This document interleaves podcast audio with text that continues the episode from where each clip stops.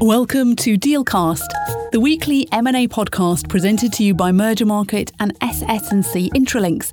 I'm Juliana Needham. In this week's episode, we're looking at how environmental or ESG factors are impacting energy companies traditionally focused on fossil fuels. I'm joined by Patrick Harris, Head of Energy and Natural Resources for Mergermarket and Deal Reporter.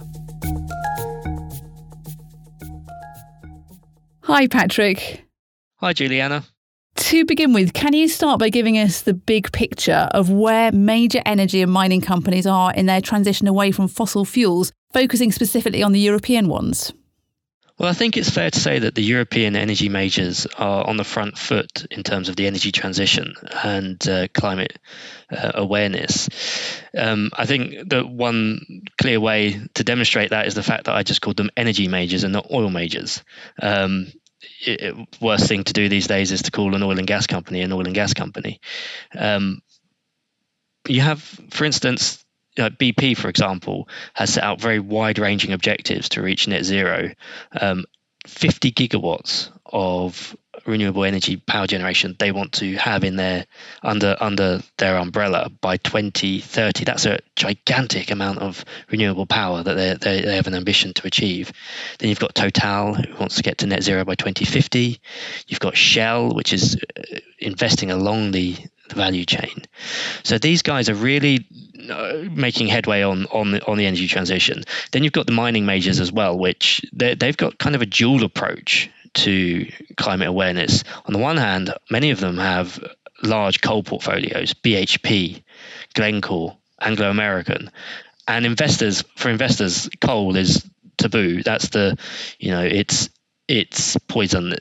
You don't you don't put the word coal in any investor presentation. Um, so they need to find a way of of transitioning away from those but also there's opportunity for those guys in terms of uh, the the materials and the metals that will be used in in electric vehicles, in power generation, um, things like you know copper, obviously nickel, cobalt, as well as the rare earths.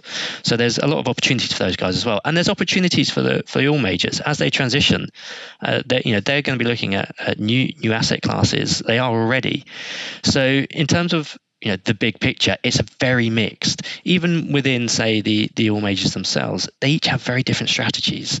Some might be like I say going looking to to acquire or to or to develop greenfield power generation offshore wind solar whilst other ones say shell for example is heavily investing on the value chain. We you'll see on the tv now there's adverts for shell renewable energy which is you know a, a home supplier of of of green energy. You know, these guys want to they're, they're looking to replace the petrol you're putting into the pump with other ways of touching the customer, whether or not that's through EV charging, whether that's through your your bill at home. Um, and it's about gas and it's about electricity. That's why they want to be energy majors, not oil majors anymore. Great, thank you. You touched on some of it in your answer there, but how are they looking to achieve this transition to cleaner energy? Yeah, so it's pretty classic, really. They're going to sell the things that are high carbon, and they're going to buy things that are low carbon. So, if we if we look first about kind of the investments they're going to make, so we've already seen that example of Shell, for example. That Shell that that uh, customer focused business that comes from First Utility, which it acquired a number of years ago. Total has bought um, Direct Energy in France.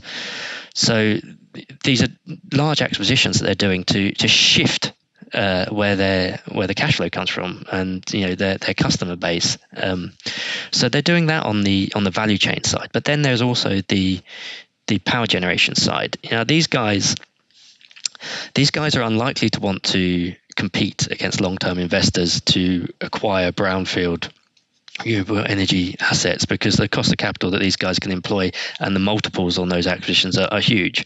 So, in terms of how they're going to grow these portfolios of, of power generation, a lot of it will probably be greenfield investments. You know, tendering into government into government um, auction rounds, and also through joint ventures with people established in the space.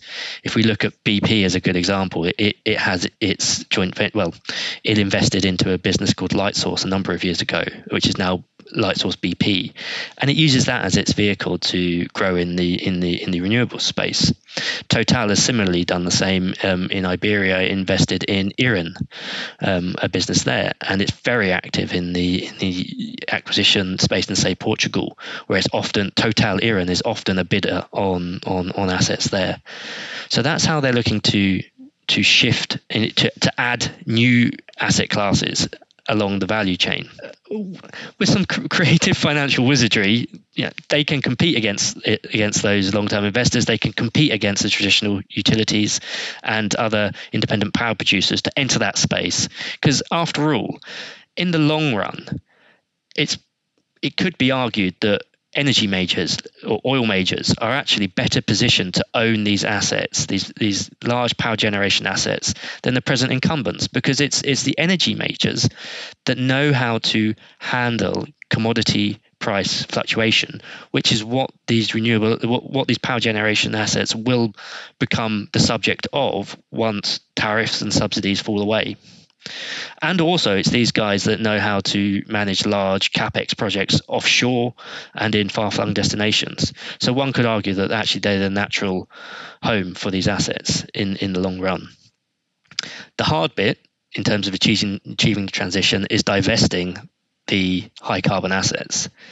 And uh, obviously, as as, as uh, you know very well, Juliana, because uh, we, we, both used to cover this space, um, the oil majors and mining majors, they they have portfolio rotation um, programs that happen every you know over a series of a few years. That's always go, gone on. You know they they mature assets, those that they don't see the value of, they they'll put in a package and they'll sell. That has a very different flavour these days in terms of if we say if we look at BP again, if we look at its objectives it set out last year, it wants to reduce its production by forty percent that is a lot of assets to come into the market. And it means that whereas in the past, when a large when, when an oil major was was high grading its portfolio, it would be looking at the life of the fields, it would be looking at their cost, it would be looking at uh, how peripheral they are in terms of the rest of the portfolio. A new factor, and one of the major factors in that now, will be their carbon intensity. So there could be some some assets that are very high cash flow, um, very low cost, but which are very high carbon. Um, but they, and they'll have to sell them anyway, even in the past, even though in the past they'd want to hold on to those assets. Um, the, so there could be some really attractive assets that come out of them. But the problem is, as I said, is, is who is how they can sell these because they might not want them. There aren't many others that want them either, especially not in the public markets. You know, there's very few um, very, very. There are no listed companies apart from maybe the Americans that will still pick up the, these assets, high carbon assets. So it's it becomes a question. It becomes a question of who. You look at private equity as well. Um, you know, traditionally they are the ones that have picked up some of these assets in the North Sea. We've got very large private equity backed vehicles. Um, uh, with, with with the exception now of uh, of Chrysaor or Harbour Energy as it is now, you know, very few of those have seen very successful exits.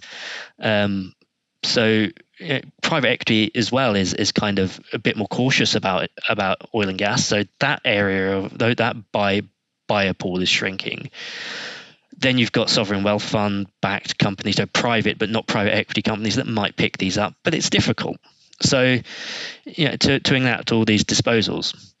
So the oil majors will have to maybe think about, you know, cr- again, creative solutions. Do they bundle these assets together, sell them as one even larger package, create subsidiaries, spinning them off, carving them out, IPOing them? That could be difficult, but they might be the ways to achieve the, the, the real transformative quantum of, trans- of transformation that they need to achieve to it, they need to enact to achieve uh, the transformation that, that they've set out.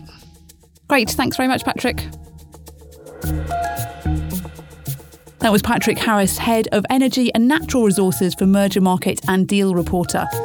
Thank you for listening to this week's episode of Dealcast presented by Mergermarket and SS&C Intralinks. Please rate, review and follow the podcast. You can find us on Apple Podcasts, Spotify or look out for your Mergermarket news alert. For more information, check out our show notes. Join us next week for another episode.